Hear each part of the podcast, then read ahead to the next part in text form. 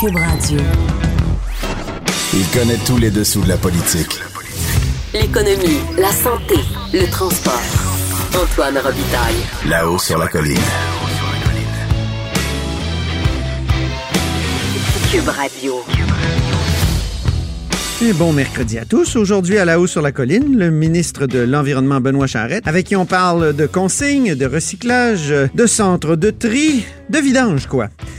Ensuite, il y a Jérôme Lucier de l'Institut du Québec qui sera avec nous pour parler de son rapport qui est publié donc aujourd'hui, qui s'intitule Et maintenant, on fait quoi? Ça porte sur l'excellente situation financière de l'État du Québec et comment faire pour que ça continue. Mais d'abord, mais d'abord, il y a le compteur avec nous en studio.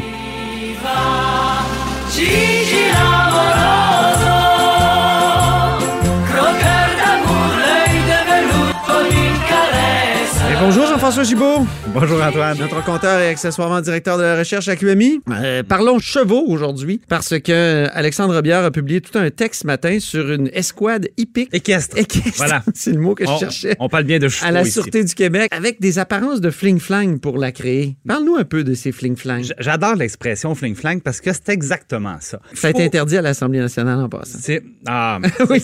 vraiment dommage. Heureusement qu'on est à l'extérieur du Écoute, Salon Bleu. il faut, il faut être à la police pour faire des passe-passe comme ça sans avoir peur de se faire prendre. Euh, il y a clairement ici des gens qui se sont dit, tu sais, pas besoin d'avoir peur de la police parce que c'est nous la police.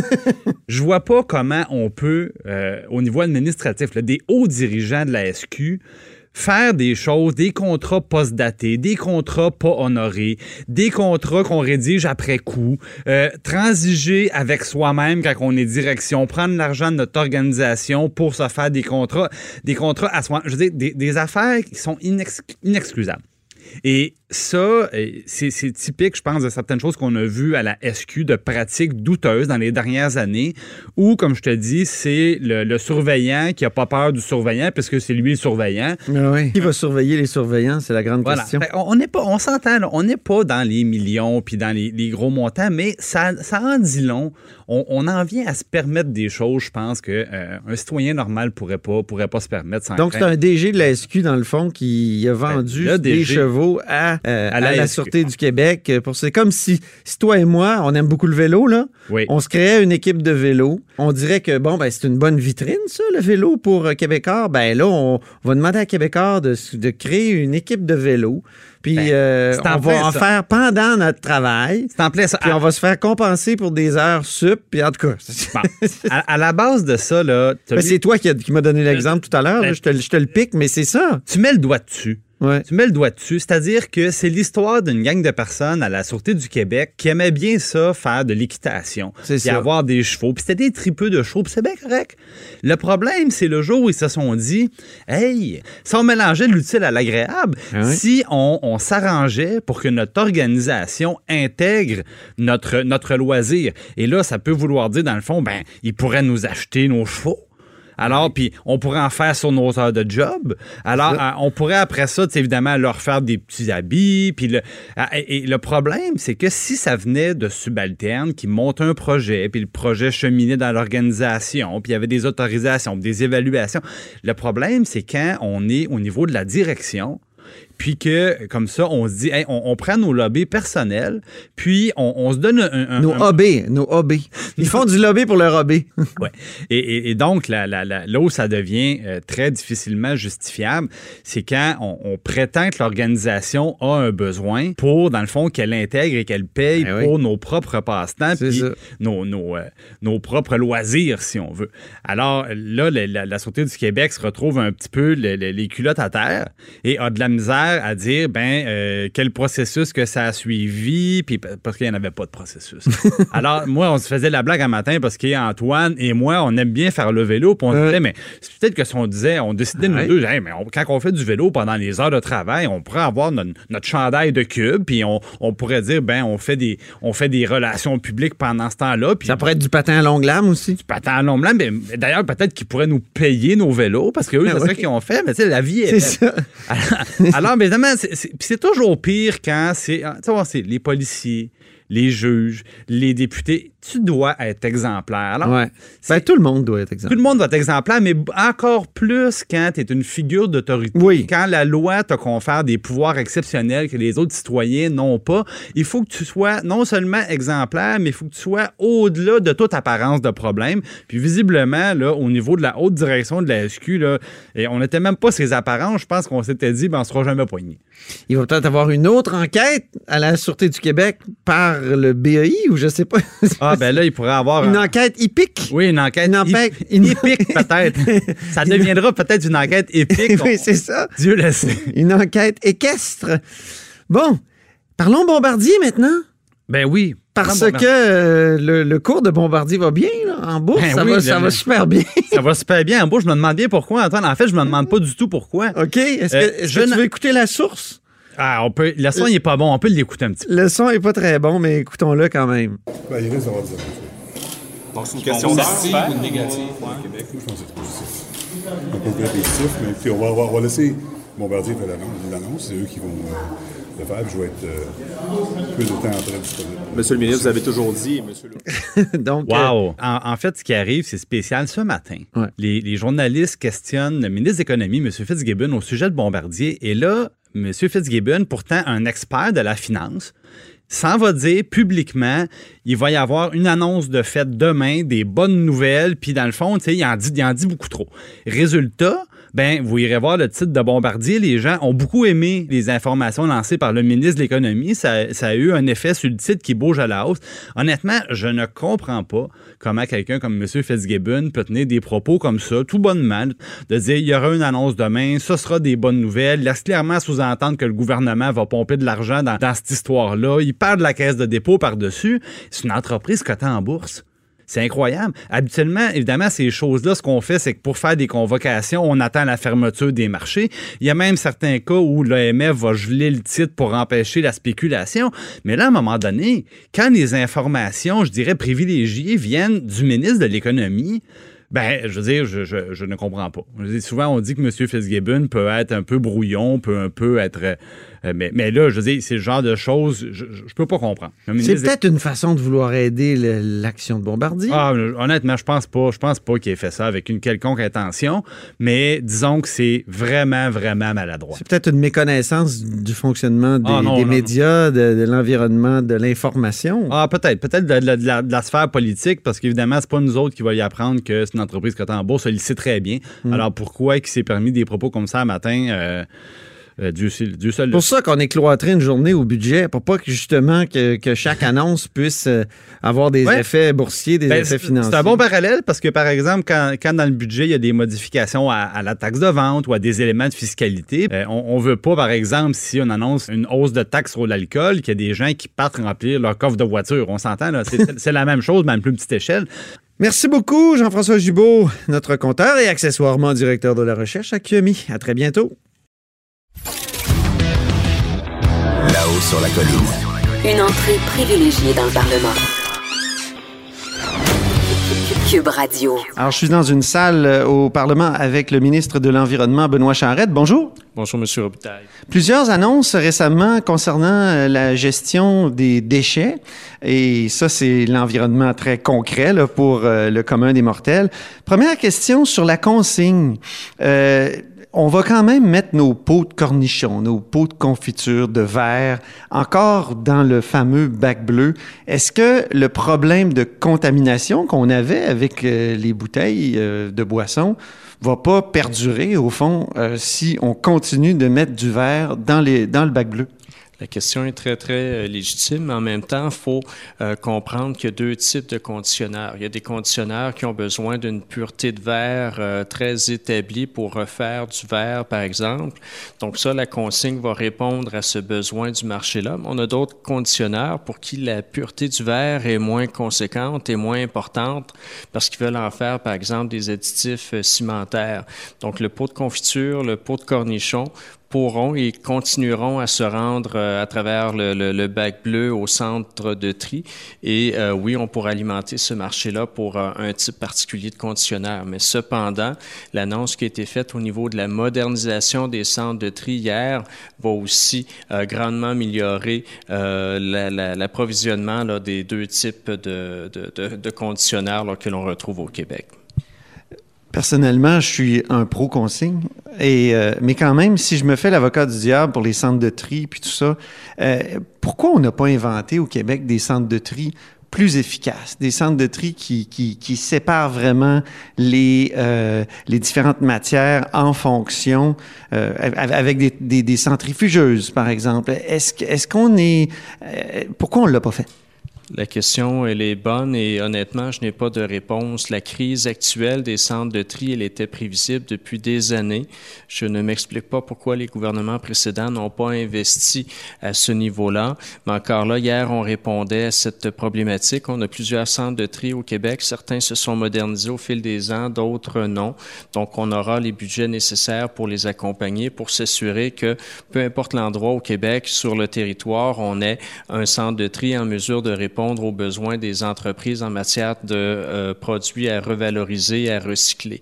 Mais effectivement, la technologie, elle est disponible. On a d'ailleurs des leaders mondiaux euh, qui sont euh, détenus par des, des, entreprises québécoises en la matière et ces gens-là exportent davantage leurs produits qu'ils ne les vendent au Québec, ce qui est un petit peu un non-sens. Mais oui, la technologie, elle est prête et oui, on a un retard qu'il faut combler à ce niveau-là.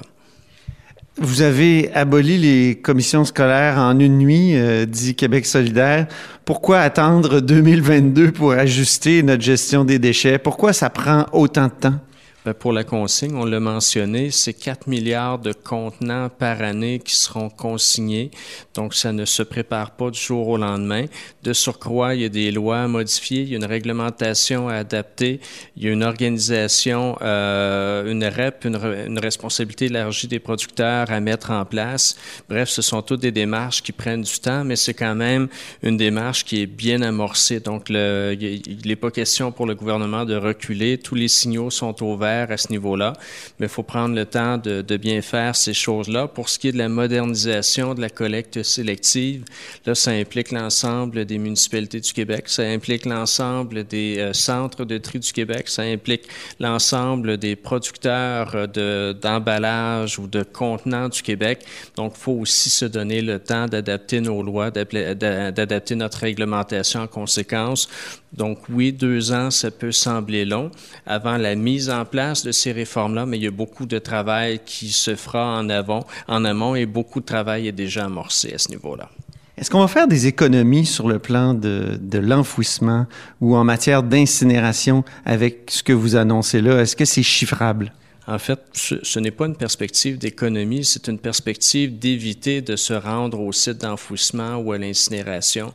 C'est passé un petit peu plus inaperçu, mais dans les annonces des derniers jours, on a aussi confirmé une augmentation euh, sensible des redevances à l'enfouissement, notamment pour le verre, pour pas que ça devienne un réflexe facile de dire c'est pas cher, euh, c'est simple, plutôt que de, de, mettre les efforts pour recycler, on va tout simplement l'enfouir, ce qui était le cas d'une très grande proportion du verre commercialisé au Québec.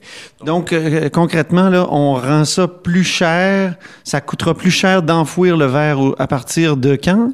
Euh, en fait, c'est déjà confirmé. C'est 10 dollars euh, la, la, la, la, tonne. Ça peut sembler peu, mais lorsqu'on parle de centaines et de centaines de, de, de, tonnes, voire des milliers de tonnes au fil des ans, c'est une somme euh, qui est colossale pour décourager le réflexe qui était rendu trop facile. Donc, au niveau des centres d'enfouissement, au niveau de l'incinération, on veut juste on veut pas économiser, on veut juste éviter là, de, se, de devoir se rendre à ces, à ces étapes-là qui mettent un frein là, ou qui stoppent toute possibilité là, de revalorisation. Plusieurs se disent eh, que là, vous avez confié à Recyc Québec de, surveiller tout ça. Dans les dernières années, on peut pas dire que Recyc Québec a été euh, si efficace que ça. Il y a, il y a par exemple la, critique Ruba Gazal de Québec solidaire qui dit euh, ça n'a pas de sens. Euh, Recyc Québec a peut-être même pas les reins assez solides pour faire cette, euh, cette vérification-là. Qu'est-ce que vous répondez à cette critique? Je suis en communication constante avec euh, les équipes de Recyc Québec. Euh, Québec, ce sont des gens extrêmement dédiés. Beaucoup des politiques que l'on met de l'avant étaient en réflexion depuis un certain nombre d'années dans certains cas. Mais ce qu'on me dit, je les crois, chiffre à l'appui, c'est qu'ils n'avaient aucun moyen à leur disposition pour les mettre en place. Donc oui, euh, ils réfléchissaient à des réformes, oui, ils réfléchissaient, réfléchissaient de nouvelles façons de faire, mais avec aucun appui politique des gouvernements précédents, avec aucun budget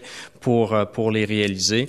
Donc, malheureusement, on ne les a pas suffisamment mis à profit. Un des beaux exemples, la, consigne, naturellement, on en parle depuis des années, mais aussi la gestion de la matière euh, organique. Les gouvernements précédents, début des, euh, années 2010, avaient pris l'engagement qu'il allait plus avoir d'enfouissement de matière organique pour 2020.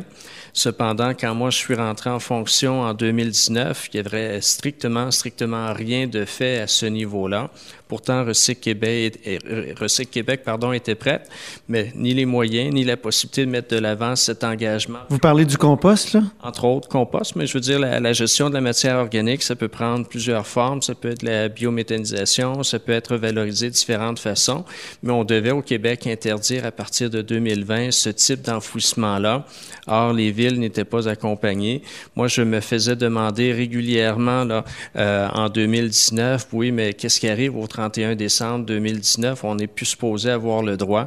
Donc, c'était tombé dans, le néant, non pas faute de volonté de la part de Recyc Québec, mais ils n'avaient pas les moyens pour mettre de l'avant des opérations de cette nature-là. Est-ce que Recyc Québec ne devrait pas être un peu plus indépendante? Si, si, euh, si elle a besoin absolument de, l'appui politique? Est-ce que c'est pas la preuve d'un manque dans la conception même de, de cet organisme? En fait, le défi, c'est toujours les crédits euh, budgétaires, même si c'était une agence qui était totalement indépendante, parce qu'elle est relativement indépendante. Si on ne lui confère pas les crédits budgétaires nécessaires, elle ne pourra pas réaliser sa, mission. Nous, dans le dernier budget, et c'était du jamais vu, c'est 100 millions de dollars de plus euh, qui ont été euh, budgétés. On les a pas pris ailleurs. Là, on n'a pas déshabillé Paul pour habiller Jean, mais ce sont 100 millions de dollars de plus qu'on a mis au crédit adopté au crédit pour donner à Recyc Québec la, possibilité euh, de remplir adéquatement sa mission. Maintenant, ce 100 millions de dollars-là, à travers les annonces euh, des derniers jours, on, démontre quelle sera leur, euh, leur utilité en quelque sorte. Et votre plan de lutte au gaz à effet de serre, c'est pour quand? C'est pour bientôt, ce printemps. C'est l'engagement qu'on a pris. On y travaille plusieurs heures à chaque jour. Et c'est pas uniquement le ministère de l'Environnement, ce sont l'ensemble des ministères qui sont impliqués dans, la démarche. Ça va bien. Euh, on sait que les attentes sont très, très élevées.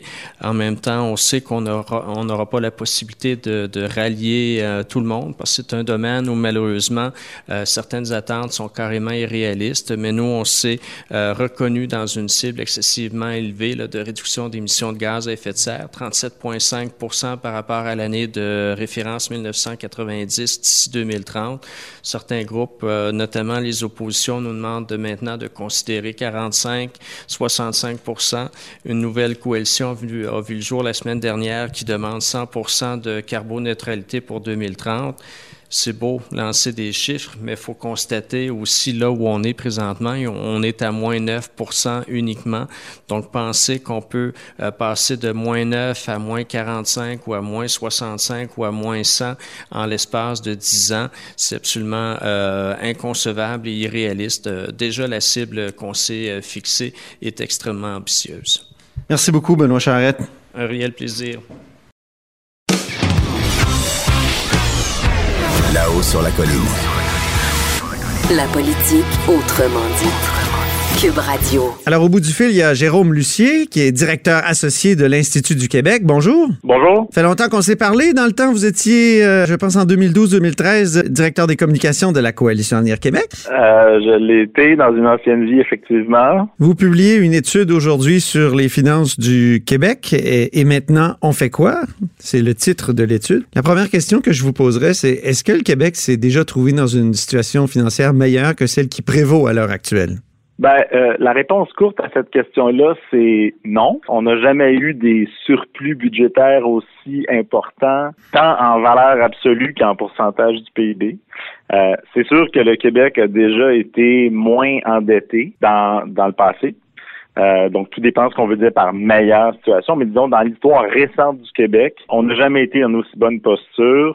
Le rythme de réduction de la dette ces dernières années, c'est du jamais vu. Et puis, les surplus des dernières années sont également du jamais vu. Il y a la mère de Napoléon qui disait pour vous que ça dure. Est-ce que ça peut durer? Ben, ça peut durer. Ça peut durer encore un certain temps parce que, parce que personne n'est prêt à dire que, que les vaches maigres reviennent demain matin. Sauf que, en même temps, il y a plusieurs suggestions que cette embellie exceptionnelle-là va être temporaire.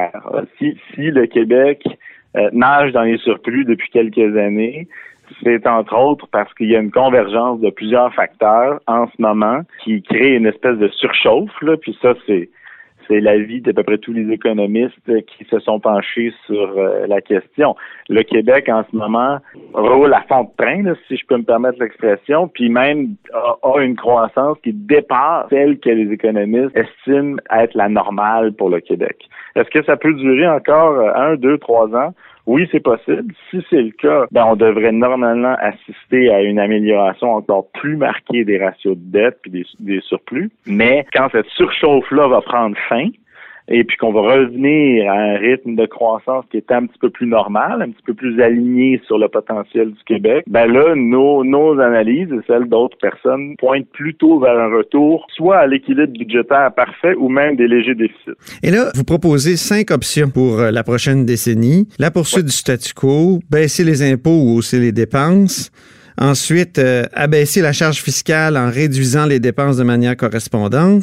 Puis ensuite, procéder à des investissements de long terme. On sent que vous penchez vers la dernière option. Parlez-nous de vos cinq options. Là. Oui, ben c'est pas nécessairement des options qu'on propose toutes. C'est-à-dire que nous, on a voulu analyser un peu euh, qu'est-ce que ça donnerait sur les équilibres budgétaires et les ratios de dette si on procédait au, à ces scénarios-là. Donc, le, statu quo, c'est notre scénario de base. Euh, on, on, prend les hypothèses et les prévisions du gouvernement pour les, les quatre prochaines années, plus l'année en cours. Puis, euh, essentiellement, on projette ça euh, avec quelques hypothèses de, de, de, croissance, etc. et tout pour... C'est quoi le statu quo, en gros?